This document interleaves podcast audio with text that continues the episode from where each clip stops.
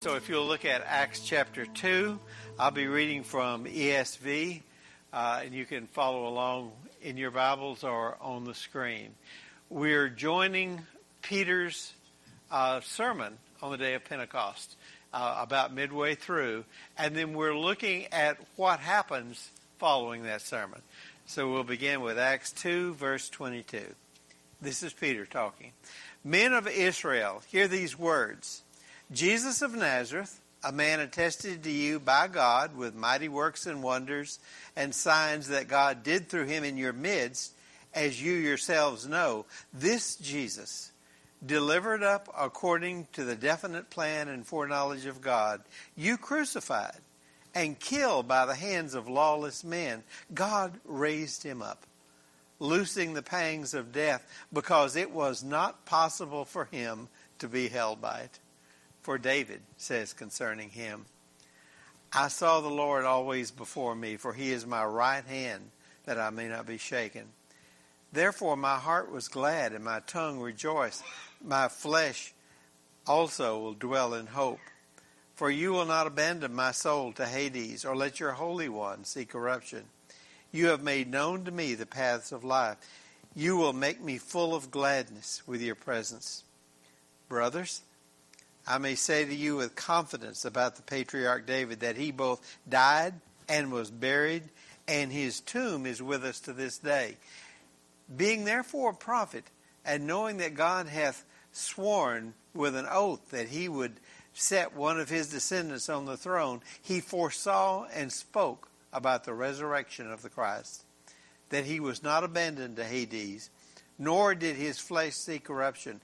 This Jesus God raised up. And of that we are all witnesses. Being therefore exalted at the right hand of God, and having received from the Father the promise of the Holy Spirit, He has poured out th- this that you yourselves are seeing and hearing. For David did not ascend into the heavens, but he himself says, The Lord said to my Lord, Sit at my right hand until I make your enemies your, foot, your footstool. Let all the house of Israel therefore know for certain that God hath made him both Lord and Christ, this Jesus, whom you crucified. Now, when they heard this, they were all cut to the heart and, and said to Peter and the rest of the apostles, Brothers, what shall we do? And Peter said to them, Repent and be baptized, every one of you, in the name of Jesus Christ for the forgiveness of your sins, and you will receive the gift of the Holy Spirit.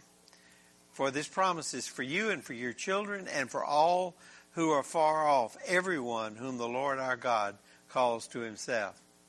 And with many other words he bore witness and continued to exhort them, saying, Save yourselves from this crooked generation. So those who received his word were baptized, and they were added that day about 3,000 souls.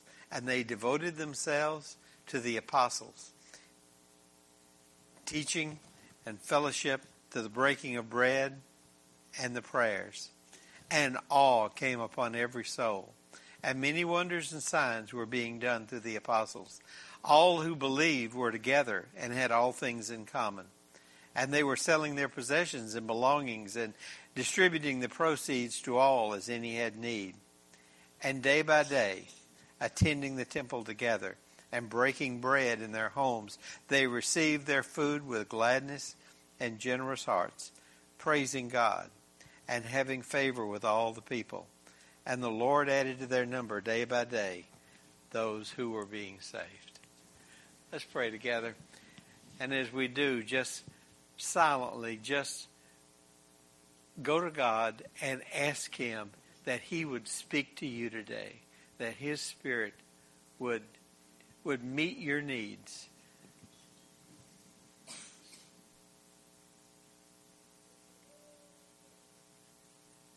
Father, we realize that that if anything happens to us in the next hour, if we come away different, if we're changed, if we grow, if we learn, if our if our needs are met, it's because you have done it that you have used your servant and your word and your spirit has applied that to our hearts.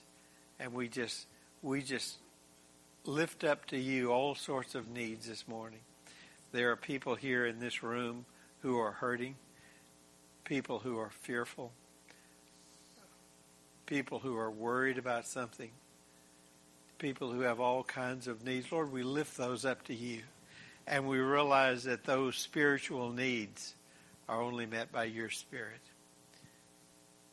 Father, we pray that your Spirit would minister to us individually. Lord, we want to learn this morning. Uh, we want to see things in your word we haven't seen before. We want to come away with a fresh vision of what you want to do in this church. And Lord, we want to come away different. We want to come away knowing that we have met the living God. We praise you for being the God who created the world, the God who created the church, the God who called us before the foundation of the world, the God who loves us with an infinite love, and the God who has told us, if you bring your sins to me, I will forgive them because they've already been paid for on the cross. We give you this time right here today. We ask that you speak to us in the name of our Lord Jesus. Amen.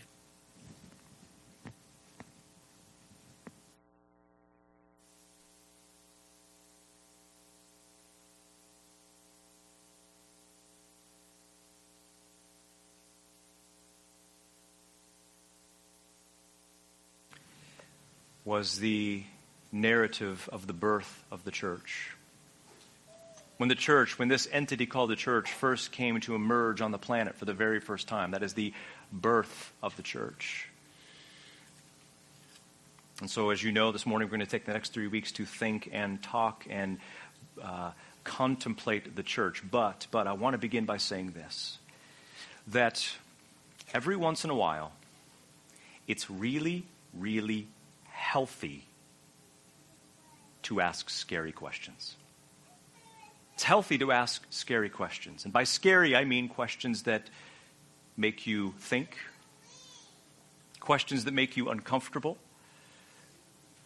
questions that challenge your assumptions and traditions, questions that will not let you be comfortable with cliches and platitudes questions that make you fidget and squirm and expose flimsy logic and why you believe what you actually say you believe as believers. It's really, really healthy to ask those kinds of questions. And those kinds of questions become especially important when it comes to the church and why we think the church exists and what the church exists to do. It becomes really important to ask those kinds of questions about the church. Because if we don't ask, if we don't challenge our assumptions about the church and what we think it exists to do, you know what happens. We grow moldy and stale and cold and slaves to legalistic tradition, and you know where that goes. You know where that leads.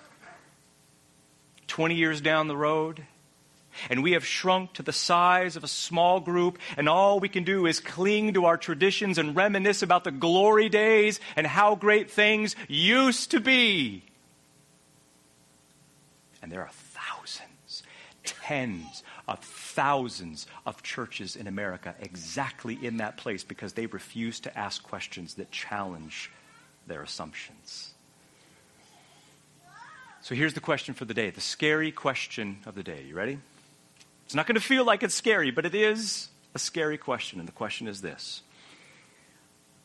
What is the goal of a local church? That's the question.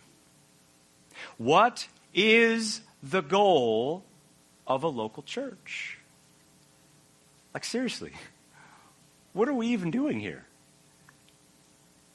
What is our target as a church? What is our aim as a church? What do we exist to do, and why do we do what we do? Think about it. Sunday services, why? Small groups. For what reason? Expository preaching. Explain this to me.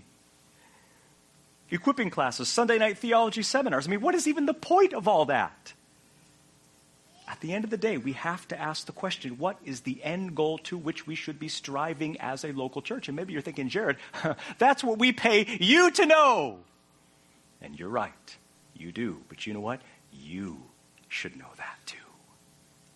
You should know it, and you should love it, and you should own it.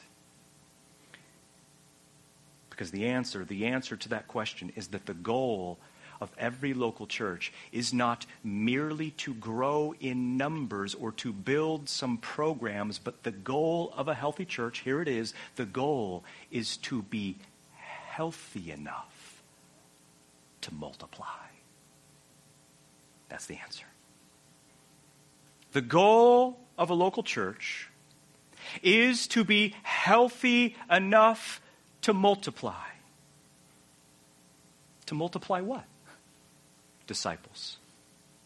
Disciples who make disciples, who make disciples, who plant churches that make disciples, that plant churches, and on and on it goes until all of God's elect are reached and the plan is over. Our goal as a church is to be healthy enough to multiply, to implement the kinds of things inside a church to make us healthy, to make us a healthy church that changes the world. That's exactly the kind of church that we want to be. Because that's the only kind of church there is to be. The Bible does not conceive of another kind.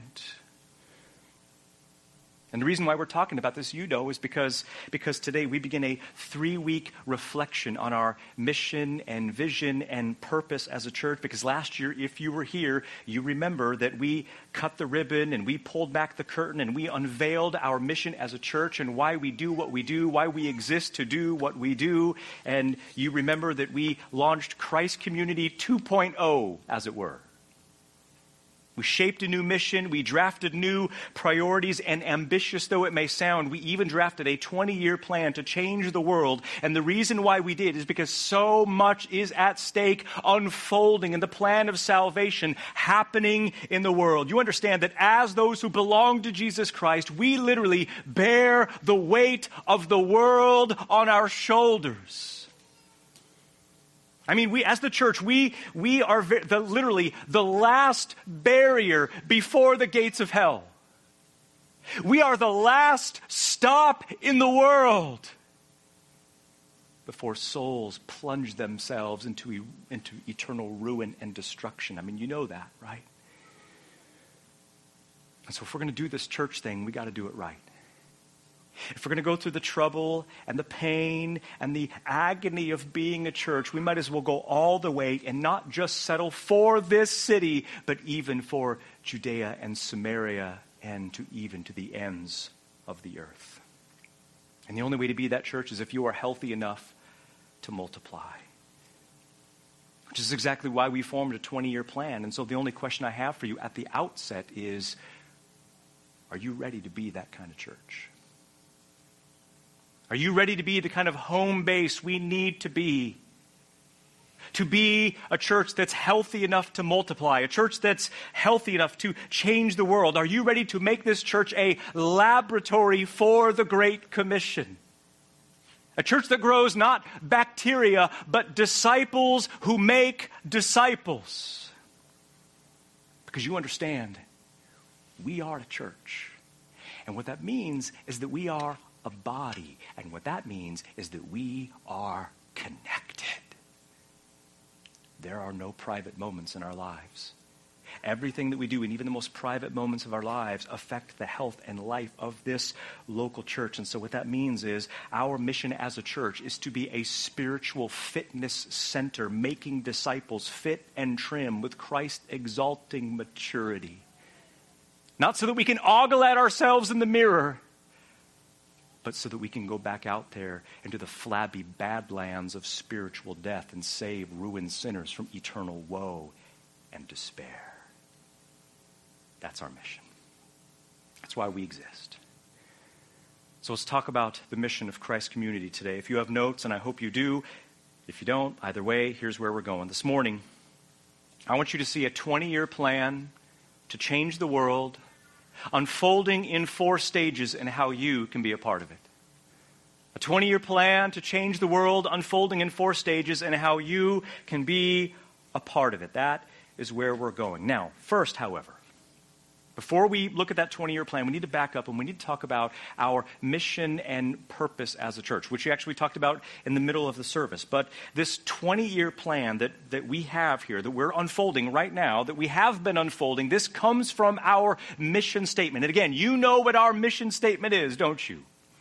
We exist to do three things as a church to prize, portray, and proclaim the supremacy of Christ in all things for the joy of all peoples. That's our mission.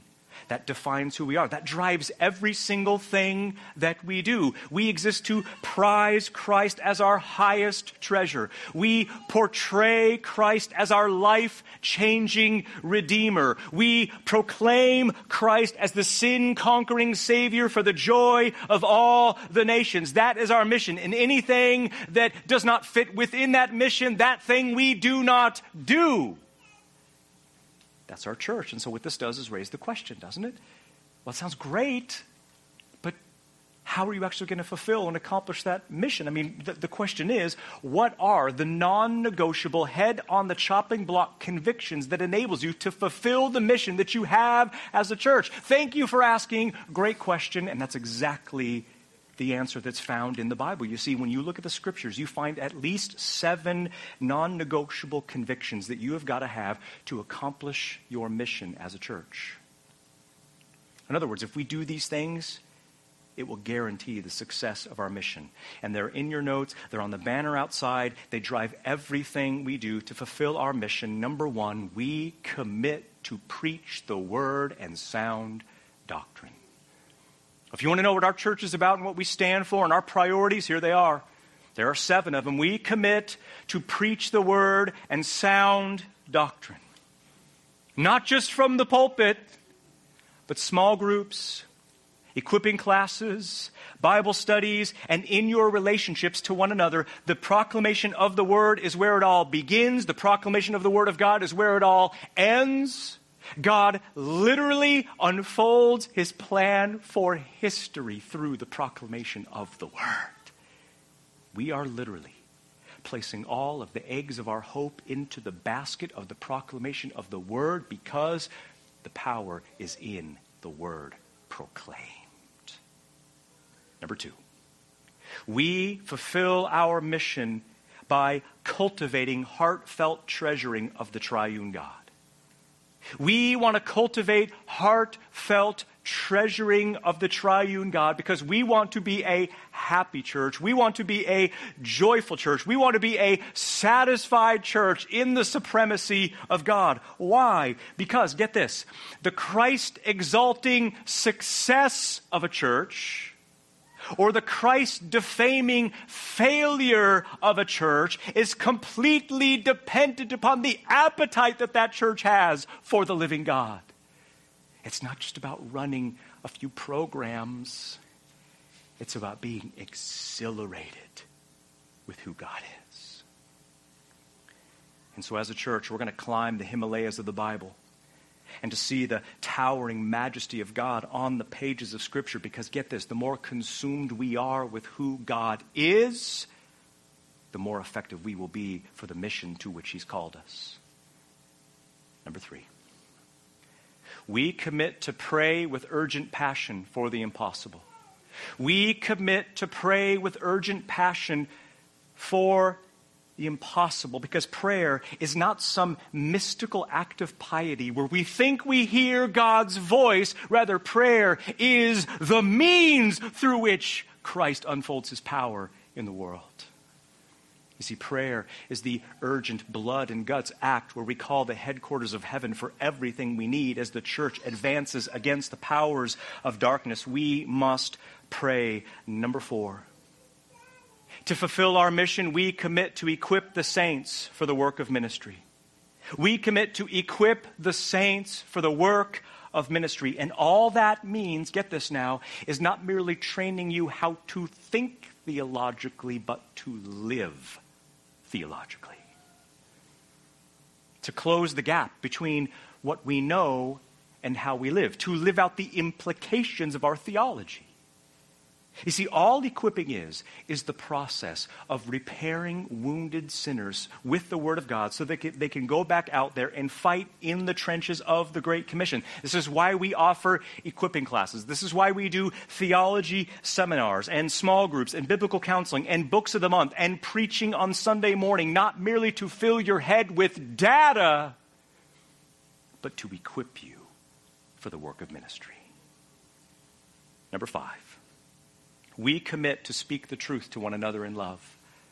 We commit to speak the truth to one another in love, which doesn't merely mean being honest with one another about how we like or dislike one another's wardrobe. Rather, to speak the truth to one another in love is a description of what relationships should be like in the local church. See, the point is, the point is, all our relationships are to be filled with biblical truth. Paul said in Ephesians 4:15, he said this very thing, to speak the truth to one another in love. And by truth he meant truth, biblical truth. He's talking about scripture. His point is authentic biblical relationships in the church must be characterized by the mutual and faithful investment of the Word of God into one another's lives. Because at the end of the day, our individual pursuit of holiness and sanctification is a community service project. Number six. To fulfill our mission, we commit to love one another with radical affection. We commit to love one another with radical affection because you remember what Christ said, don't you? He said that the success of his global mission unfolding in the world is profoundly dependent on the people in their local churches having affectionate love for one another. To put it another way, the worth and beauty of the Master will only be evident to the world if, and that is a huge if, we have authentic love, sacrificial love for one another. Love is literally the catalyst for a global mission of undaunted courage. And speaking of that global mission, that brings us number seven. We commit to proclaim the gospel both locally and abroad. We commit to proclaim the gospel both locally and abroad. Because again, it's not either or, it's both and. We will not be one of those churches who say, well, I know there's a lot of needs overseas, but we've got a lot of needs here. Or, well, I know there's a lot of needs here, but we really need to go overseas. No, it's not either or, it's both and. It's Jerusalem and the ends of the earth. Or, it is Arlington and the ends of the earth. Our mission is to make disciples who make disciples, who plant churches, who make disciples, and on and on it goes until all of God's elect are, are, from every nation are reached and history is over. This is who we are. And if this is not who we are, then this is who we must become. And so, all of that, that mission statement, those seven non negotiable commitments and priorities, that is driving our church. That is who we are. That is driving this 20 year plan to change the world. And so, I hope you love the sound of all of that because challenging, should I say impossible though that may be, this is who we are as a church. Now, one little parenthesis before I unfold the 20 year plan. We're almost there. Before we talk about this plan, we need to talk a little bit about the area in which we live, namely the DFW area. I, th- I, think if we're going to make a dent for the Great Commission, we should understand something about the area in which we live. And I did this last year. I, I shared some of these stats last year, but you should know that the area in which we live has overwhelming challenges that will probably shock you, and yet at the very same time, this also has profound potential to inspire you. So, for instance, you know that we are nestled right now into the heart of the uh, DFW Metroplex, which is home to about more than 7.5 million people. It's probably closer to eight now. So, so more than seven and a half million people. This is where we are, right, right in the middle of all of that. And get this of those 7.5 million people, 78% of the population professes Christianity. That's 5.8 million people who profess some version of Christianity. And we hear that 78%, we're kind of tempted to think, well, all that's left is cleanup duty, right? I mean, we're just picking up the crumbs here. I mean, everybody's already saved. There's nobody left to reach here. Let's just sit back and relax and enjoy the flight until Jesus comes. And yet, and yet, might be a little too early to break out the champagne and celebrate because the website from which I got these statistics, they, uh, they when they talk about 78 percent Christianity, they were using Christianity in the, in the broadest possible terms, including Catholics, Mormons, Jehovah's Witnesses, and all the liberal denominations who years ago abandoned the Bible. So we're not actually talking about 78% authentic Christianity, are we? There's more. There's more. Call it bad news if you like. I call it a profound opportunity to make a dent for the Great Commission. In the DFW area, get this 62% of the population feels that their spiritual beliefs are, and I quote, very important to them. 62%. Stats are kind of funny. There's kind of a science of how to understand them, but that has to mean, at the very least, that of the 78% who profess Christianity, there is a portion of them who do not feel that their spiritual beliefs are very important to their lives. Which doesn't surprise me at all because my neighborhood is filled with these kinds of people. Don't get, don't get me wrong, they're kind and they're sweet, and on the surface, they're moral people who keep the rules, but to my observation, they live their lives as though God makes zero difference to their lives. And they live in your neighborhoods, too.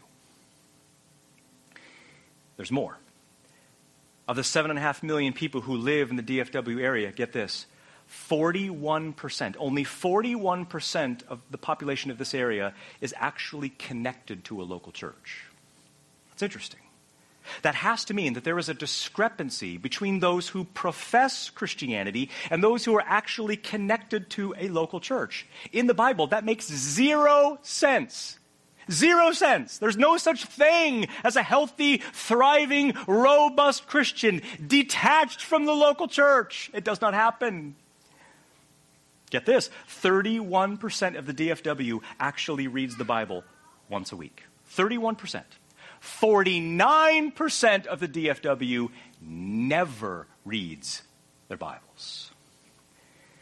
So that means of the 78% who profess Christianity, a third of them read the Bible once a week, and a third of them never read the Bible. That's 2 million people in this area who profess Christianity who have zero connection to the Scriptures. That's interesting, isn't it? They form their beliefs and their theology from something other than the Bible. Now, I'm not talking about some box checking mentality where, you know, you're better, you're superior to those who don't read the Bibles. I'm not saying that. I'm just saying that the math doesn't add up. There's no such thing as having a thriving Christian life without the intravenous drip line relationship to the Word of God. Here's more. Of the DFW population, the Bible Belt ish DFW population, only 37% of the population actually believe there is an absolute standard for right and wrong. Only 37%. So compute. That means that a little less than half of the professing believers in this area, prof- less than half of the professing believers in this area, believe that there is an absolute truth. That, that's astonishing. So, despite Seattle's reputation as being postmodern and liberal, DFW isn't actually that far behind. And we know that's no exaggeration because get this 39% of this area, only 39% of this area believes that you should take the Bible literally. Only 39%. So that means, compute, if that 78% number of Christianity is true, the number should be way higher, right? So what this means, what this means that more than half of the professing believers in this area do not believe that you should take the Bible literally. But however, the n- number that I found most disturbing was that 75% of this area believes that when they die, they're going to heaven. Okay? Okay? That means that three out of every four people that you know believe that when they die, they will be with God. And yet, what I'm asking is do they actually even understand the gospel? Do they actually know what it means to be a disciple of Jesus Christ? And so my point is the work here, it ain't done. Not by a long shot. In fact, I think that the work here has a special kind of urgency about it, don't you? Because so many people in this area are persuaded that they're saved, and yet the truth of the matter is that might not actually be the case. And so, what that tells me is we are in the right place. This is an incredible place to be. It's like Luther said. He said that if you fight your battle where it doesn't rage the hottest, you therefore, for that reason, are unfaithful. And I believe we are in one of those areas where the battle rages the hottest. I mean, there is incredible, breathtaking potential to make an impact for the Great Commission here, especially when you consider that this area, the DFW area, has the fourth largest Muslim population in the entire United States. 79,000 Vietnamese, 1.6 million Hispanics, 54,000 Chinese, around 400,000, almost half a million college students in this area, many from US, many from overseas. The nations have come to us. Think about it. God's elect are here. Those purchased by the Lamb are here. I mean, they're out there too in the nations, but they're here. They're just there there for the taking. And if we're not going to reach them, then, then who? What, do, do we get a pass because we're not a big church? We're just a little church? No. No, this is our mission because you see, the purpose of God is that the gospel of Christ reach every tribe and tongue and nation people, the gospel of Christ spread into all the world and take root in God centered, Christ exalting churches. And I believe by God's grace, we can be that kind of church that if we play our cards right, that in 200 years from now, this church will not only have a mailing address, but it will actually be increasing in its great commission effectiveness for the glory of Christ. In other words, we will be healthy enough to multiply. So that brings me now finally to our 20 year plan. A 20 year plan that we started last year. We are one full year into it. Our 20 year plan that changed the world, unfolding in four stages, how you can be a part. The first stage of our 20 year plan is this it's in your notes. Number one, years one through five, which we are calling internal impact. Internal impact. So, again, we're in the middle of our 20 year plan right now. In fact, uh, again, we are in year two of the first five years of our plan. And again, you can see we're calling it internal impact. And all that means, and this is, all that means is that we are learning how to be a church again. Learning how to be a church again. The elders project that if this church is going to be a launch site for global ministry, that if we're going to run the marathon of the Great Commission and win, that we had better be in shape. You have to be healthy enough to multiply. Or to put it this way, NASA doesn't reach the moon with rickety rockets and broken computers and half the people showing up for work. They only reach the moon when every bolt is tight and everyone on board believes in the mission. And so I want us to build NASA together to launch rockets, to reach new frontiers, that plant more NASAs, that launch more rockets, and on and on it goes, and they do the same. There's a key phrase that's been rolling around, pinballing around in my head the last couple years. And I really believe that it's the key to long term health and impact at our church. Here's this wordy phrase that's been rolling around in my head. You ready? It's this ecclesiological health for missiological impact. That's the phrase. Ecclesiological health for missiological impact. Ecclesiological means church. Missiological means mission, which means the more healthy our church becomes, the more effective we will be for the mission to which we're called. Don't believe me? Look again at Acts chapter 2. Acts chapter 2, verse 42. And I want you to notice the in house activities that this first church on the very planet dedicated themselves to without ceasing. Acts 2, verse 42. Notice what it says. It says, and they were, that church, those people in the church, they were devoting themselves continuously to the teaching of the apostles and to fellowship, to the breaking of bread and to prayers. Did you hear it? The four unceasing in house activities to which this first church gave itself. They never stopped doing these four things. Number one, they devoted themselves without ceasing to the teaching, literally to the doctrine of the apostles. Meaning what? Meaning they listened to preaching all the time. They listened to teaching all the time. They studied theology all the time. The, the apostles were always preaching. Which, if you wondered why it is we spend so much time talking about doctrine and theology and the proclamation of the word, is because we get it from here. And notice, notice, isn't it interesting to you that doctrine is first on the list? Why? Because that's the thing that drives everything we do. That's how we learn to do everything else. But number two, this church devoted itself unceasingly to fellowship. Literally to the fellowship. Fellowship means that you share something together. These people, the point is, these people felt a profound responsibility for one another.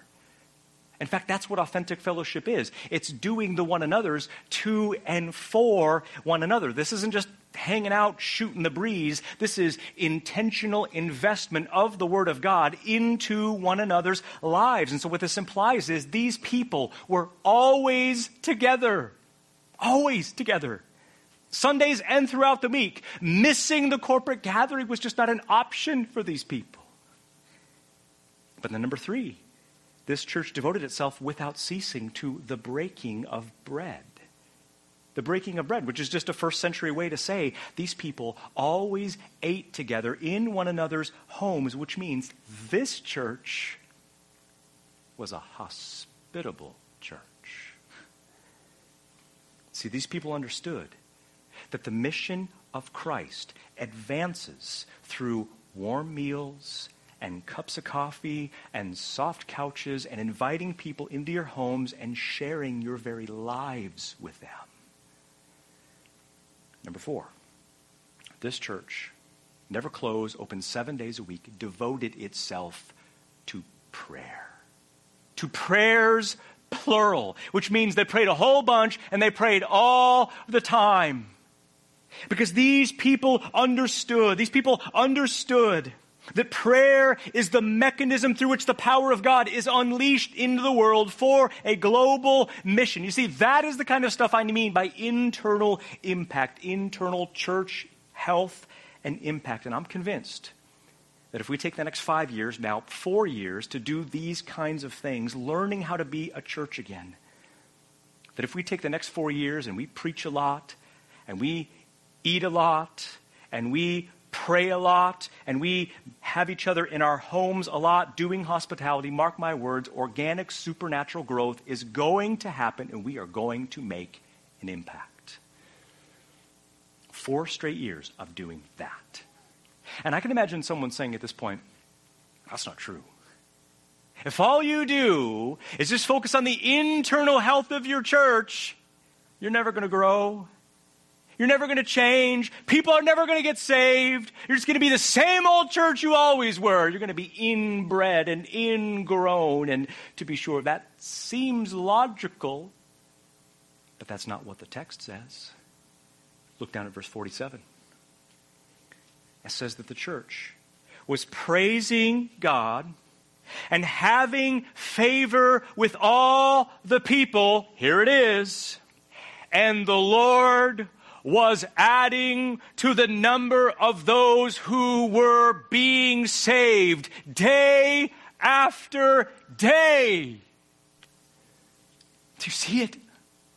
What was happening inside the walls of the church was so compelling and beautiful and irresistible. When the people peeked inside and saw the robust body life happening inside the church, when they heard the teaching and saw the fellowship and smelled the meals and heard the prayers, they saw a community that was so compelling that they could not help but want to be a part of it, and they got saved.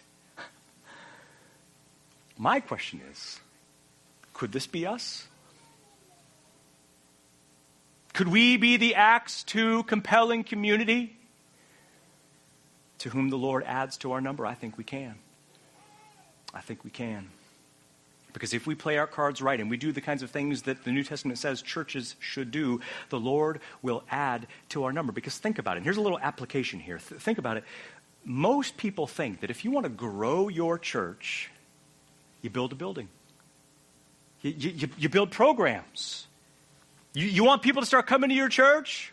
You give the people what they want. You cater to their desires. You got to have a youth ministry, men's ministry, biker gang, softball team, coffee shop, exercise class, and those things are fine. They are just fine. But programs do not build a healthy church. They organize a healthy church, but they do not create a healthy church. Because if the leadership, and now this is the application for the leaders, so I'm pointing the finger at us. If the leadership loves you and cares for you and shepherds you and equips you and trains you, of which we are in process and wanting to know how to do better, and if you are constantly growing and you feel like you are growing more in your spiritual lives than you ever have before, then people will come. That's the connection. If you feel like this church is a haven for your soul, and that's exactly what I want it to be, people will come. You know why? Because you will bring them. You will. That's exactly what happened in Acts chapter 2. People will come. People will see the impact in your lives. You will want to include people in what is happening in your soul, and people will come, and the Lord will add to our number, and they will be saved because they will see change in your lives. We're in this together. So that's internal impact, and that's what it looks like. And, and so here's what I want to give you now I want to give you nine strategic initiatives nine strategic initiatives. These are the kinds of things internally that we need to commit ourselves to do as a church. So if you're like, okay, what, is, what does Christ Community Church look like? What kinds of things do they, you know, when push comes to shove, what kinds of things are they're going to be doing week in and week out? Here they are nine strategic initiatives that we must do so that we can be strategically poised to make a dent for the Great Commission. Here they are. Some of these we already do, some of these we need to do. Number one, equipping the saints for the work of ministry equipping the saints for the work of ministry. So we started this last year in the form of equipping classes, right? And again, that's why we offer theology and marriage and parenting and Bible and Greek, for whom 31 people signed up for the class. That is astonishing to me. And the reason why we do this is not merely to fill our heads with information, but because this is the means to our transformation. Romans 12:2 says that we are to be transformed by the renewing of our minds. You see, if we don't know the text, we cannot be transformed by the text. We can't apply what we don't know. And so we do biblical and theological training here because to live biblically, we have to think biblically.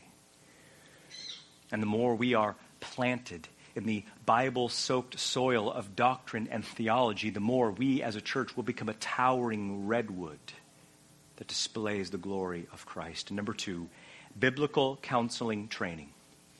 These are internal initiatives to which we must devote ourselves as a church. Number two, biblical counseling training. These are all things that we need to be doing now and in the next four years. Last year, we offered biblical counseling, and we're going to offer it every single year. And eventually, I want every single person in this church trained in biblical counseling.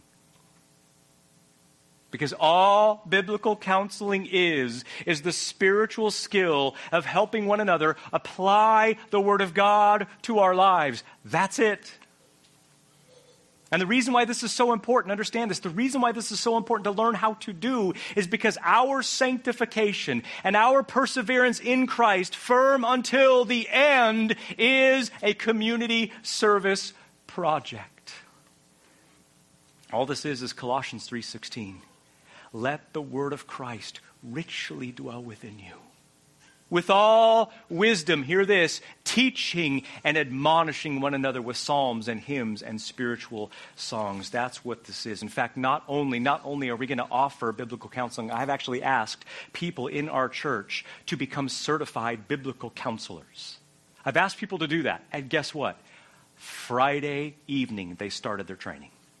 There's a church in Fort Worth that they do biblical counseling certification. Some of the people that I've asked to do that, they have started their training already, and so we are already on our way. And why did I ask them to do that? So that they could do all the counseling? No, so that they can train, help train a whole church to do biblical counseling. It has begun. Number three. Number three, ministry teams. We need to do ministry teams. That is, we need to create official teams and opportunities for you to serve and utilize your spiritual gifts in the church because a healthy church is a serving church. I'm not interested in guilting anybody. I'm interested in providing opportunities for you to make an impact and help make this church a healthy church. And there are plenty of opportunities right now for you to serve. And inside your bulletin, on the right side, you will see a list of teams that you can join today. We are shopping around for people. Number four, strategic initiative monthly all church fellowship meals. Monthly all church fellowship meals, which sounds like a small thing, what, you just eat together? Yes. How is that helpful? Well, you know what that does? The church that eats together embarks on a mission together. Eating together, strange though it may be, forges us together into a, a blood bought battalion of souls who embark together on a mission. So when all this COVID stuff clears, we're going to meet together as a church every single month and we are going to eat together. That is important. Number five, we need to cultivate a culture of hospitality. We need to cultivate a culture of hospitality. This is so massive to the life of a church. It's so huge. Why? You know why? Because without hospitality, get this, the Great Commission does not happen. Or at least it does not happen nearly the way that it should. As I said earlier, you have to understand that the mission of Christ in the world, it unfolds through flesh and blood interactions, through warm meals and cups of coffee and plates of pie and w- soft couches and inviting people into your homes and sharing your very lives with them. That's great commission work. You got to get one another into your homes. It's got to happen. I mean, especially newcomers and visitors. I mean, it could be corn dogs and lemonade for all I care. It doesn't matter. It doesn't have to be fancy. But the more we do hospitality, the more people will come to our church and the more they will stay. Number six women mentoring women. Women mentoring women. Because Titus 2, verses 3 through 5, makes it really, really plain that the older women in a church, and I'll leave it for you to define what older means, but that the older women in the church, that their mission is to be teachers and trainers of the younger women and help them be and do all that God calls them to be and do in Christ. That's called ministry. That's called discipleship. You don't, you don't need the elders to ask you to do that. You could totally do that, and we would be so thrilled. That's Great Commission work. That's how the Great Commission operates. That's how we become a healthy church that changes the world. And so, even this year, this year, we are beginning to put things in place to come alongside older and younger women and help them learn how to invest the Word of Christ into one another's lives. Number seven, initiative number seven spending most of my time on the first four years because that's where we are now. But number seven, small groups and redemptive relationships. Small groups and redemptive relationships. And that's a really important word that I want you to not forget because this is going to become part of our fabric as a church. And that's that phrase, redemptive relationships. I want you to commit that to memory because you're going to hear that a lot. Redemptive relationships. And all that means is that your spiritual growth is my top priority, and my spiritual growth is your top priority. That's what that means. And that we make deliberate, intentional efforts to care for one another spiritually. This isn't just friendships. This is redemptive relationships. This is the mutual, faithful investment of the Word of God into one another's lives. We have to do this. We must do this. And I really believe that small groups are the most natural platform by which redemptive relationships happen. Now, we already do small groups, I know. But coming soon to a church near you, there will be a renewed vision of small groups and how they work and how they operate. And so I'm going to preach on that in two weeks. But I want every single member, we call them owners here, I want every member to be a part of a small group. Because what they are, not just Bible studies, these are platforms for redemptive relationships. More to come. Number eight. Initiative number eight training men for ministry. Training men for ministry. Because I'm going to say something that's going to sound shocking. But the health of any local church is profoundly dependent upon the leaders of that local church training young men for ministry. That's a fact. That's a fact. To be the next generation of spiritual leaders in the church. Women, too, which we already mentioned, but especially also the men. Training men is the essence of being healthy enough to multiply. In fact, 2 Timothy 2 2 commands pastors to invest and train men for ministry and help them be the next generation of leaders in the local church. This is absolutely essential to be a healthy church that changes the world because where leaders in a local church do not train men for ministry, that church eventually eats itself to death and dies in obscurity. And so we're beginning this year something I'm calling Ezra 7:10 men. Ezra 7:10 men, which you can see is inspired by Ezra 7 verse 10. You can look it, up, look it up later. But all this is is a deliberate plan to invest in men, to train young men for ministry and make them the next generation of leaders in the local church. You interested? Let's talk. Finally, number 9. Number nine, strategic initiative number nine, we want to invest in moms and dads and even entire families. We want to invest in moms and dads and even entire families because the reality is the health of any church is dependent upon the health of individual families that make up that church. That's just, that's just simple ecclesiology. In any family where the dad is struggling and he's out to lunch spiritually, and the mom is frantic and feels chaotic and is floundering, and the kids are going out of control. I just want you to know that's, that's not how we have a healthy church. I'm not saying that's happening. I'm just, I'm just saying, and all families have their struggles. I'm just saying it is the role of elders and leaders to invest deeply, to go for broke when it comes to investing in families and helping them fulfill their role. Because you have to understand, moms and dads, that the most important mission field in ministry that you have is within the walls of your very own home. We want to help you with that. Now, what that looks like, we'll see in the coming years, but that is where we're going. And so that's it. That's the first five years of this church. That's the next four years of this church. We want to do those kinds of things, those and other kinds of things. Internal church health and impact. A compelling community to whom the Lord adds to our number. That's where we need to go as a church, and I, I think you're going to love it. Over these next four years, if you buy into what we're doing, I think these could be the sweetest of years together as a church because we are forging our identity together as a community of blood bought souls embarking on a mission together. And if we play our cards right, we could be healthy enough to multiply and we could be a healthy church that changes the world. And what this does is raise the question okay, if you do that kind of stuff, Jared, if you do that, and you commit to doing the kinds of strategic initiatives that you just talked about in years one through five, of which we have four years left, if you commit to that, what will, be, what will we be strategically poised and ready to do in the future? That's a great question that brings us to the second, third, and fourth stages of our plan. I'm going to do it real quickly.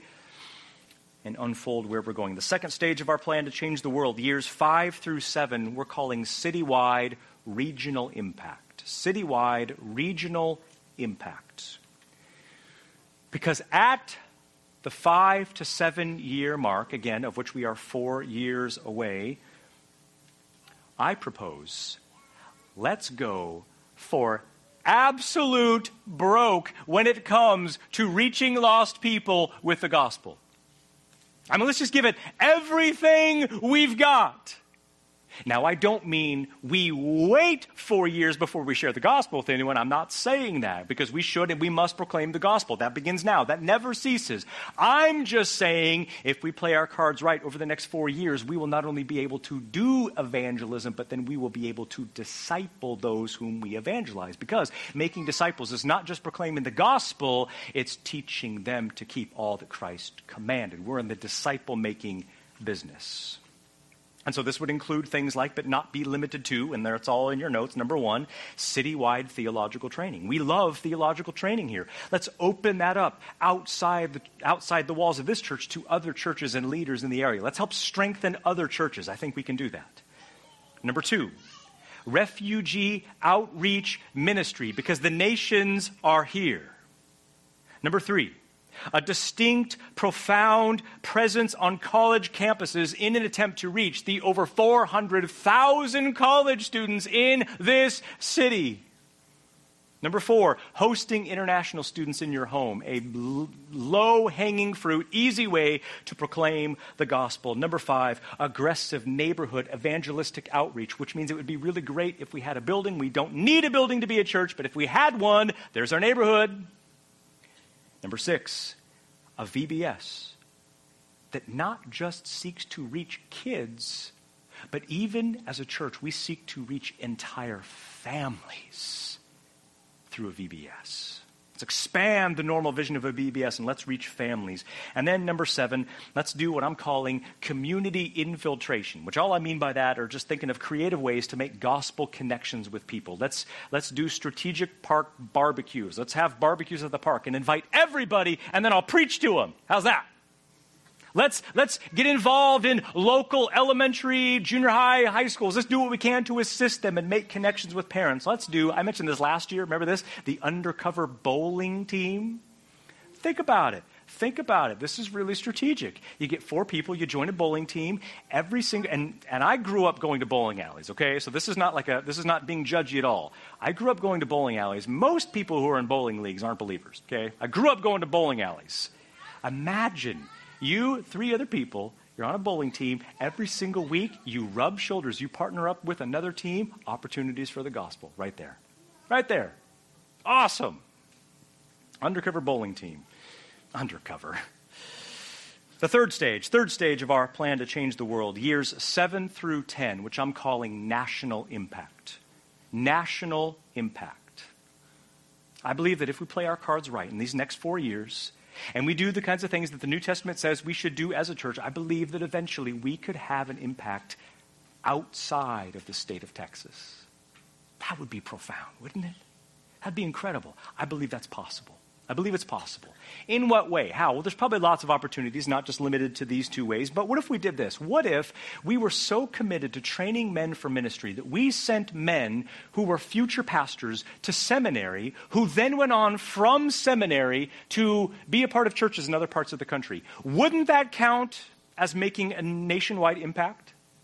Wouldn't that be an extension of our ministry? Because I'll have you know, I have you know, I came from a church in Washington that, that has sent out 30 men from the walls of their church and their families to seminary who are now pastoring all over the United States and overseas. From Spokane, Washington. Who even knows and who cares where that is? And yet they're making a nationwide and even global impact because of their commitment to train men for ministry.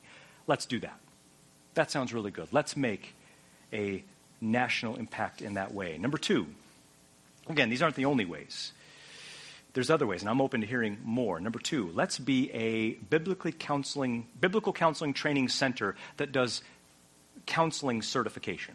Let's not only do biblical counseling, let's do certification for others. Let's be a hub and a center from, to which others can come and get certification in biblical counseling. Let's, let's be this kind of church so that people can come from Oklahoma and Louisiana and from Arkansas and they can come here and we could be a hub where they're getting trained to do biblical counseling in their local churches. I mean, how exciting is that? That's profound. And also, I should say this that in Spokane, the church where I came from, that their biblical counseling ministry saw more people come to Christ through that ministry than, than through any other, any other evangelistic outreach ministries that they did. Isn't that interesting? They heard that there was free biblical counseling. Unbelievers show up, they get the gospel, they get saved, they become a part of that church. That, that has happened many, many times in the last few years at that church in Spokane. Let's do that. That sounds really good.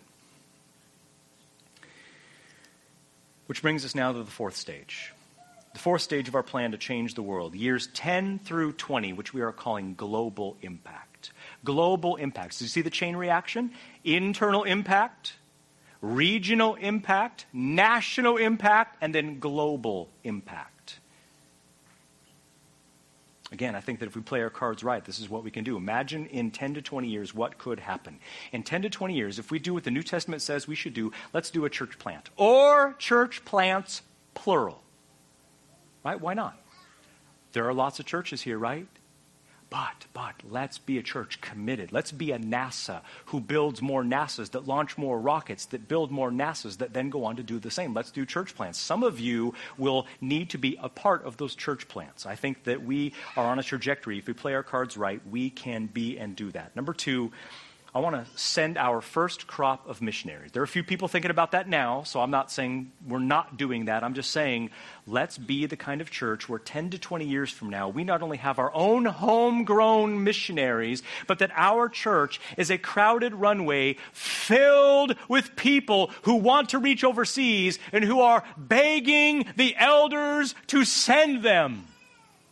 Let's be that kind of church. I think we can be that. And how that happens is if now we make equipping and training and preaching and praying and eating and disciple making together, if we make that our top priority, because we are simply not interested in being the kind of church that in 20 years shrinks to the size of a small group. And all they can do is reminisce about the glory days and how great things used to be. No, we want the vision of St. Patrick of Ireland, who 200 years after he was dead, his seminaries were still sending missionaries to mainland Europe, two centuries after his death. Let's be that kind of church. At 200 years after all of us have vanished from the planet, that we not only exist as a church, but we have increasing global impact as a church. That's what we're living for.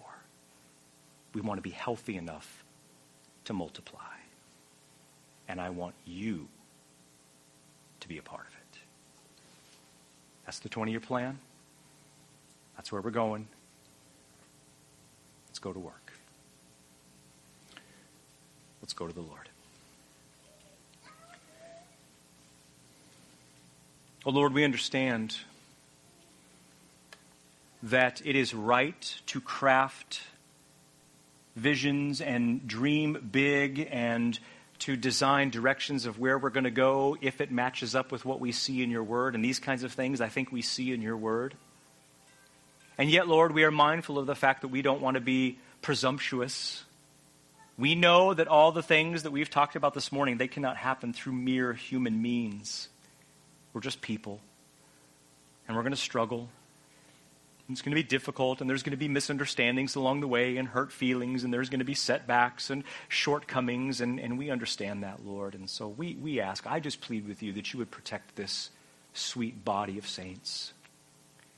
That you would help us to be a church that, despite the struggles and challenges that we're going to face, that we would keep our eye on the big picture, that we are a church with a mission headed towards a destination, that we would, that we would be riveted by what you're doing in history, that we would be gripped by your global plan, that you would be, help us be healthy enough to multiply. Thank you for this church. Thank you for these people, these sweet, generous, sacrificial people who have stuck through this church through years of difficult things, hard things, great things too, but hard things too. And Lord, we think especially of Earl and Helen, who died in this church, died loving this church, who gave their lives to make this church healthy.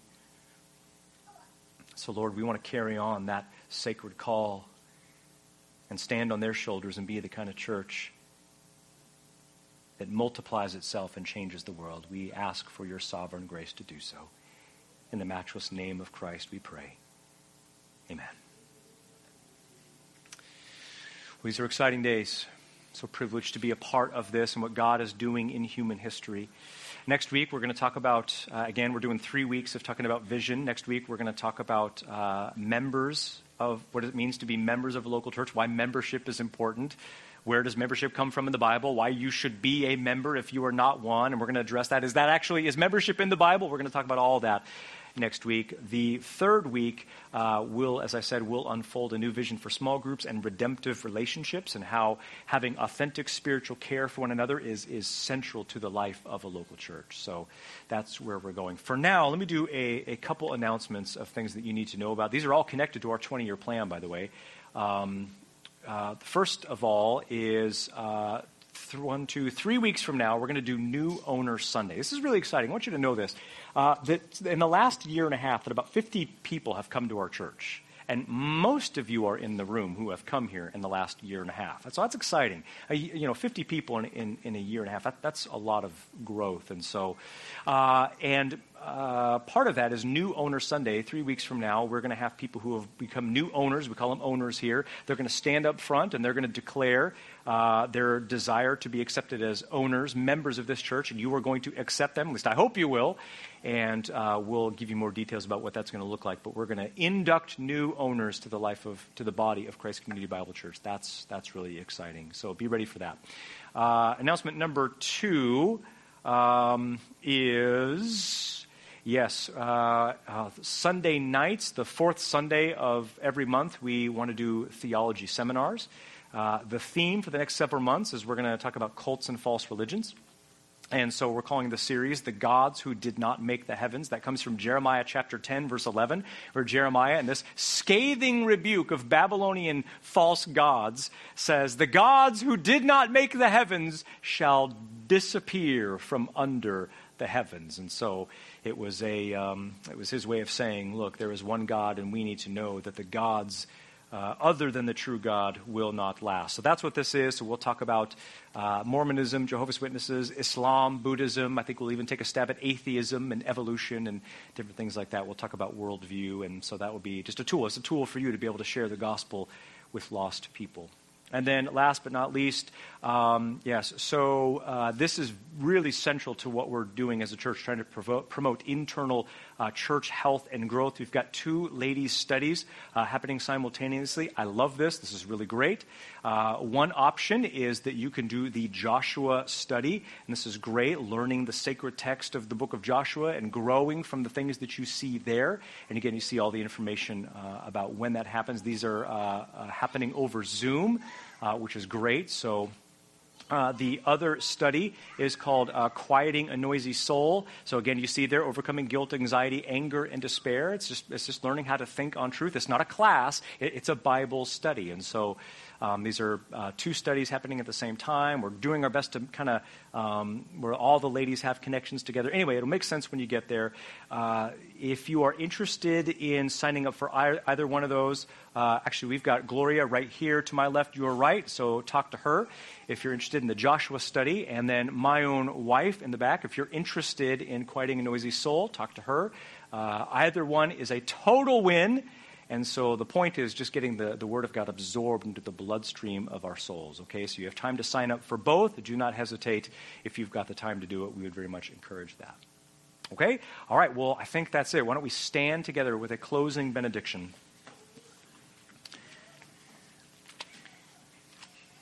And I love this for a benediction. I take it again from Ephesians chapter 3, verses 20 and 21, which we read earlier. The Apostle Paul says, Now to him who is able to do far more abundantly, all that we ask or think, according to the power that works within us. To him be the glory in the church and in Christ Jesus to all the generations forever and ever. Amen. You're dismissed. We'll see you next week.